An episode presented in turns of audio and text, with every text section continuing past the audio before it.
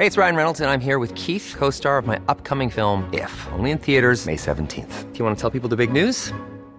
All right, I'll do it. Sign up now and you'll get unlimited for $15 a month in six months of Paramount Plus Essential Plan on us. Mintmobile.com slash switch. Upfront payment of $45 equivalent to $15 per month. Unlimited over 40 gigabytes per month. Face lower speeds. Videos at 480p. Active Mint customers by 531.24 get six months of Paramount Plus Essential Plan. Auto renews after six months. Offer ends May 31st, 2024. Separate Paramount Plus registration required. Terms and conditions apply if rated PG. It's that time of the year. Your vacation is coming up. You can already hear the beach waves, feel the warm breeze, relax, and think about work. You really, really want it all to work out while you're away. Monday.com gives you and the team that peace of mind. When all work is on one platform and everyone's in sync, things just flow wherever you are. Tap the banner to go to Monday.com. Hiring for your small business? If you're not looking for professionals on LinkedIn, you're looking in the wrong place. That's like looking for your car keys in a fish tank. LinkedIn helps you hire professionals you can't find anywhere else, even those who aren't actively searching for a new job but might be open to the perfect role. In a given month, over 70% of LinkedIn users don't even visit other leading job sites. So start looking in the right place. With LinkedIn, you can hire professionals like a professional. Post your free job on linkedin.com slash people today.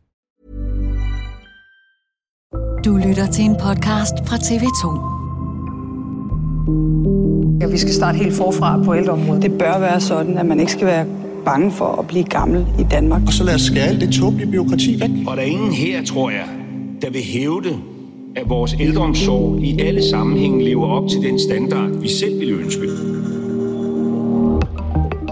Synes du også, det offentlige passer og plejer dine bedste forældre på en uværdig façon? Vi i regeringen vil lave den mest omfattende frisættelse af ældreplejen nogensinde. Sådan lyder løftet i denne uge fra ældreminister Mette Kirkgaard. Og der findes næppe den politiker med respekt for sig selv og velfærdssamfundet, som ikke på et eller andet tidspunkt har lovet bedre forhold for de ældre. Men kan det nogensinde blive anderledes? Ja, lyder det i dato i dag. Jeg hedder Thomas Bug Andersen.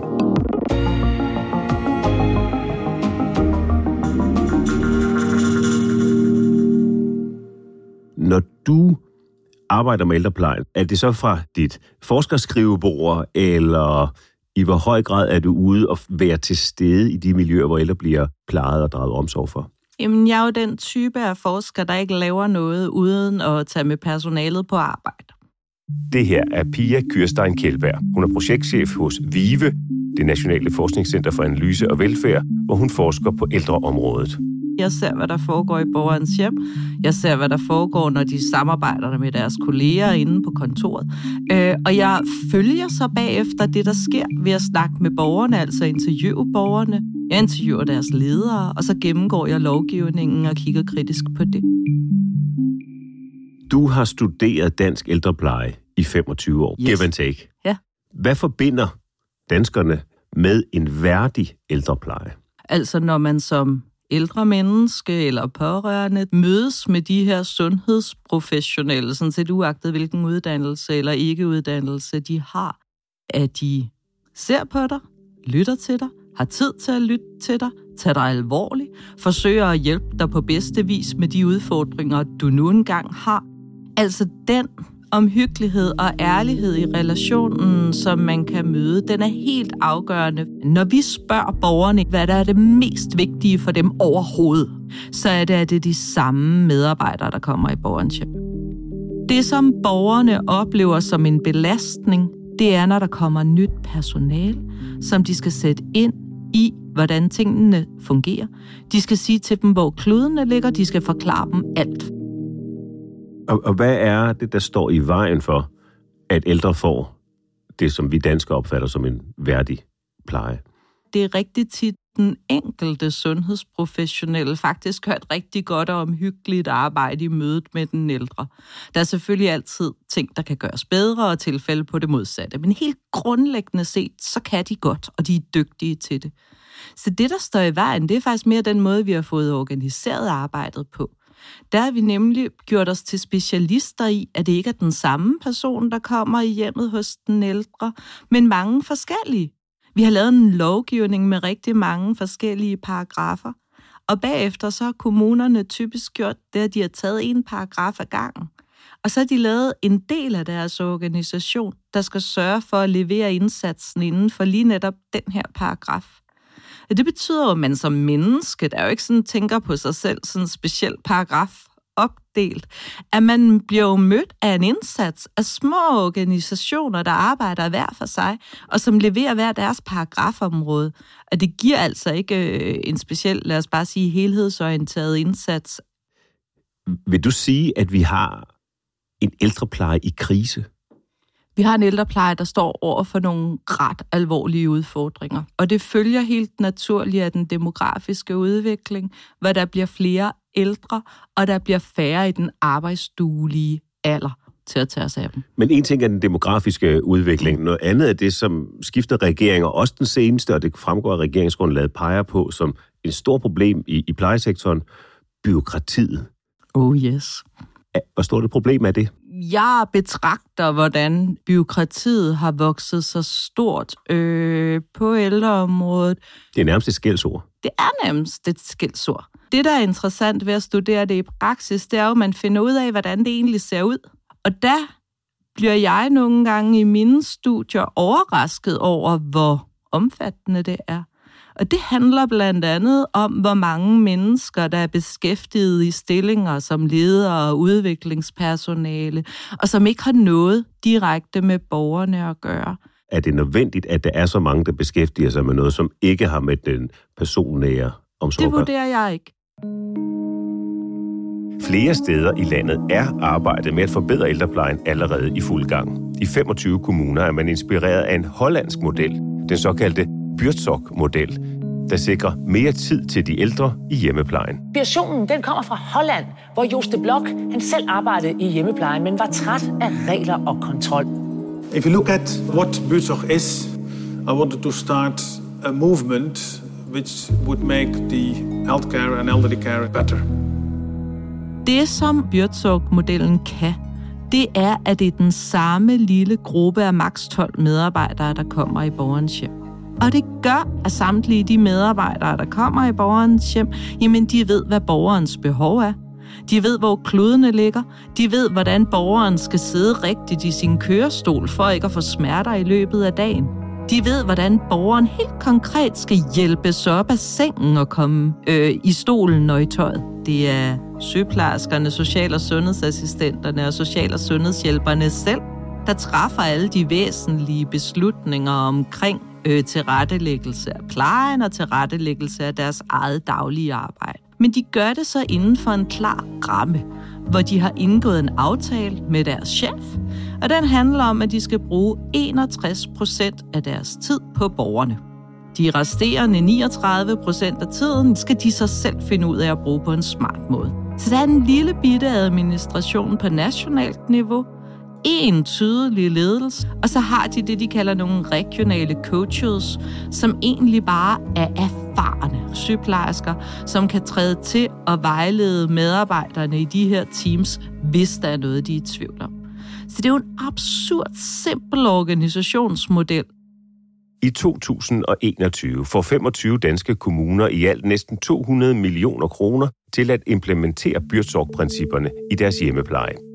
En af dem er Syddjurs, hvor dagene for medarbejderne, før man indførte modellen, i høj grad var præget af det byråkrati, som man slås med i mange kommuner. Lad os forestille os, at den her sociomedarbejder gentagen dag på dag kommer ud til en ældre borger i sit hjem. Hun eller han kender borgeren godt og ved nøjagtigt, hvad det er, der skal ske i det her hjem. Rigtig mange af hendes eller hans kolleger har også været der, og ved, at for at varetage opgaverne i det her hjem, lad os sige, de har brug for halvanden time. Alligevel så er det sådan, kvæg de regler og standarder, der er opsat, at man kan kun få én time til at løse det. Det bliver de frustreret over. Hvis man så synes, at man godt vil have ændret noget, jeg synes, der skal mere tid til, lad os sige, at støvsuge, så bliver du nødt til at dokumentere retfærdiggøre, hvorfor du ikke kan gøre det på den tid, der er. Og så kan man så, hvis der bliver dokumenteret ordentligt, og dem, der sidder som visitatorer, vurderer, at det er veldokumenteret, jamen så kan de godt sætte tiden op til et vist punkt. Men de også begrænset, fordi i stort set alle de kommuner, jeg kender i hvert fald, jamen der er der vedtaget, hvor meget tid du maks kan bruge på en eller anden given problemstilling. Så selvom der sådan set er gode begrundelser, og alle er enige om, der er gode begrundelser, så kan der stadig godt være begrænsninger på, hvor meget tid man kan få til den enkelte borger. Så når vi taler om byråkrati i ældreplejen, så er det det, du der har fortalt om, der er det egentlige problem. Det er rigtig tit det, vi taler om, ja. Men der er også andre ting. Det her, det er det, der foregår inden for den paragraf, der handler om hjemmepleje. Social- og sundhedshjælperne og social- og sundhedsassistenterne, de leverer både hjemmepleje, og så leverer de sygepleje, hvilket foregår efter en anden paragraf i sundhedsloven. Og lad mig gætte en gang. Den er mindst lige så byråkratisk. Ja. Her er det bare ikke visitatorerne, der sidder og beder om dokumentation. Her er det sygeplejerskerne i hjemmesygeplejen, der sidder og lægger opgaver ud til hjælperne og assistenterne og beder om dokumentation for, hvad de ser, når det er i hjemmet, sådan så sygeplejerskerne kan sidde et andet sted og uden at se borgerne, uden at tale med personalet, alligevel via skriftligheden kan følge med i, hvad der foregår i det hjem. Så den enkelte sociomedarbejder refererer i virkeligheden til to forskellige systemer? Mindst to, ja. Der kan sagtens også køre noget på rehabilitering, som er en tredje paragraf, der øh, handler om, at borgerne skal have rehabiliteringsforløb, hvis de vurderes at kunne have fordel til det. Her kan der også være behov for, at social- og sundhedspersonalet øh, observerer, gør ting sammen med borgerne og dokumenterer, hvad de gør. Således er nu det så typisk terapeuter kan sidde og følge med i, hvad der sker, og sikre og følge op på, at borgerens forløb er hensigtsmæssigt. Hold da fast, bliver helt forpustet. Lad os lige få pulsen ned. Og så snakke om, hvad der skete i Sydjurs Kommune, da man så brugte Byrtsorg-modellen. For det begyndte man så med i 2021. Hvordan ser sociomedarbejderens arbejdsdag ud, efter man har indført Byrtsorg-modellen? så er det sådan, at social- og sundhedspersonalet og sygeplejerskerne, de møder ind sammen i små grupper hver morgen. Her kan de gennemgå, hvad der er sket med borgerne hen over natten, og hvad der skal ske i løbet af dagen, før social- og sundhedspersonalet kører ud til borgerne i deres hjem. Og et par gange om ugen som minimum, der mødes de så også med terapeuterne og visitatorerne, og snakker om, jamen, hvad er borgernes behov, hvad skal lige justeres i indsatsen her, og hvem gør hvad. Det betyder, at de ikke behøver at skriftligt altid give besked om, hvad det er, der skal ske. De kan tale sammen om det. Og det betyder, at de meget bedre kan udveksle viden om borgerne. Fordi at, og det tror jeg også, du kender fra dig selv, hvis vi skal skrive noget, så det er ikke altid, vi lige får det skrevet. Hvis vi skal ringe, så er det ikke altid, vi får det gjort. Men når man sidder sammen og lige får en borger op og siger, Inger Margrethe, hvordan er det egentlig ude med hende? Jamen så siger man jo, ved du hvad, jeg lagde mærke til ude ved Inger Margrethe, der er blomsterne begyndt at falde med. Eller ved du hvad, i dag der er det sådan, at jeg skal give den her medicin, og jeg er faktisk i tvivl om, hvordan jeg skal gøre. Hvad er medarbejdernes oplevelse af den her nye måde at arbejde på? De oplever også selv, at det giver dem bedre betingelser for at bruge deres faglighed. Før de organiserede sig på den her måde i Syddjurs Kommune, der blev man som medarbejder sendt ud til borgere over hele kommunen. Det vil sige, at det var mange forskellige borgere, man ikke nødvendigvis kendte, man kunne blive sendt ud til på den enkelte dag. Så selvom man var vildt dygtig, så kunne man jo ikke komme til sin fulde ret sammen med de her borgere, fordi det hele tiden var nye mennesker, hvor man hele tiden skulle orientere sig i hjemmet og spørge undskyld, hvor ligger kluden, øh, og hvordan vil du have at gøre det her? Og som du beskrev før, så er du jo ude og lave feltarbejde og taler med alle sider, der er involveret i øh, den her offentlige service. Hvordan oplever medarbejderne og du, at de ældre reagerer? Jeg og medarbejderne oplever, at de ældre er virkelig, virkelig, virkelig tilfredse, når vi sikrer, at det er de samme mennesker, der kommer i deres hjem. Alle de borgere, jeg har mødt, de synes, det er helt ok, at der kommer flere forskellige. De ved jo godt, at Christina også skal holde fri, og hun er både syg og har børn og skal, skal på ferie. Så det behøver ikke at være den samme. Det, der er afgørende, det er, at den samme lille gruppe kommer, og at man ikke sender folk ind, der gang på gang på gang på gang skal sætte sig ind i problemstillingen forfra. Er alt så godt i Sydjords Kommune nu, når vi taler ældrepleje? Sydjords Kommune har nogle udfordringer. Det, der er problemet, det er, at de har ledige stillinger og et relativt stort forbrug af vikar. Og det betyder for de her mennesker, når de møder ind om morgenen, at i stedet for at sidde og bruge tiden på gode faglige drøftelser omkring borgerne og hvem der skal gøre hvad i dag, jamen så skal de bruge tid på at finde nøgler og biler og telefoner og kitler til vikarerne og sætte dem ind i arbejdet. Så det tager simpelthen tid fra medarbejderne, at der er de her vikarudfordringer. Og borgerne er rigtig kede af det, og vi får borgere, der fortæller, hvordan deres hjem er blevet en banegård, og hvordan det er grænseoverskridende i nogle situationer at være dybt afhængig af hjælp fra andre, samtidig med, at der vedvarende kommer personaler ind, som du har svært ved at forklare, hvad det er, der skal foregå. Selvom den enkelte vikar kan være nok så dygtig, så er det jo et nyt borgerhjem. Nu har vi talt om Syddjurs Kommune som et eksempel. Der er 25 kommuner i alt, som har eksperimenteret med prøvet at indføre byrdsår-principperne i hjemmeplejen. Er resultaterne de samme? Er erfaringerne de samme hele vejen rundt? Det vi ser, når vi kigger på tværs af kommuner, det er, at den her organisering i små teams, og gerne også i tværfaglige teams, men det er noget, der giver mening og kan hjælpes til at løfte kvaliteten. Det vi også ser, det er, at det her det er svært. Og der er meget, meget lang vej igen, hvis man tænker, at, at vi skulle hen til noget, der lignede Byrtsok-modellen i dansk kontekst. Og hvorfor er det så svært at øh, køre Byrtsok-modellen, implementere den fuldt ud i Danmark? Vi har bygget det op omkring ganske mange teamledere, planlæggere, ledere og udviklere på forskellige niveauer. Så de er slet og ret vant til at få stykket den her køreliste i øh, hånden. Altså, det er det, du møder ind til, det er det, du skal i dag. Så hvad skal der til for, at øh, de ansatte i den danske ældrepleje bliver parat til at tage det ansvar, som det lyder som om det er, at indføre en model som Byrtsorg? Det, det peger på indtil videre, det er trinvis udvikling. Altså stille og roligt, og så lade være med at smide dem ud i det for hurtigt. Altså sørge for, at de har den fornødne støtte, og at de får den fornødne kompetenceudvikling. Hvis de får det, så ser vi forløbig rigtig, rigtig, rigtig gode resultater af det. Også med høj altså stolthed øh, fra medarbejdernes side over, at de rent faktisk selv kan tage ansvar øh, for tilrettelæggelsen af arbejdet i de her små selvstyrende teams. Den nye ældreminister fra Moderaterne, Mette Kirkgaard, har sagt, at hun vil sætte ældreplejen fri. Det er en del af, af regeringsgrundlaget. Det er der mange minister, der har sagt i forskellige former før hende. Kan hun lykkes med det? Kan regeringen lykkes med det? Jamen, jeg tror, at der er rigtig meget, der kan lade sig gøre, og der er et øh, momentum nu, der gør, at vi måske faktisk kan lykkes med det.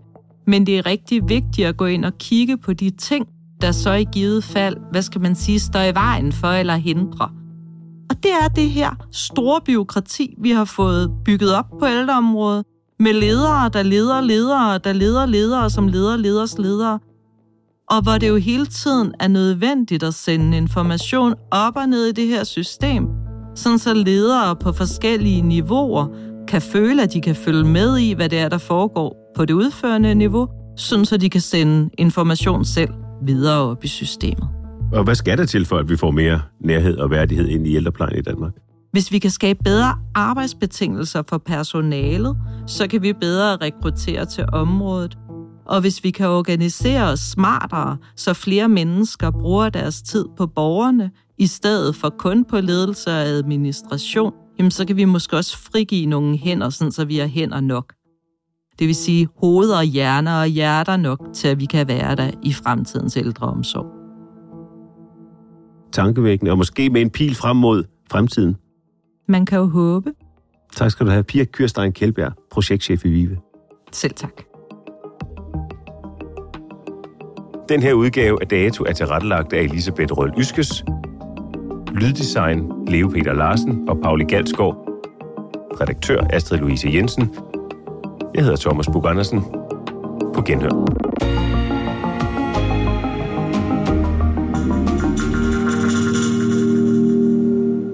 lyttet til en podcast fra TV2.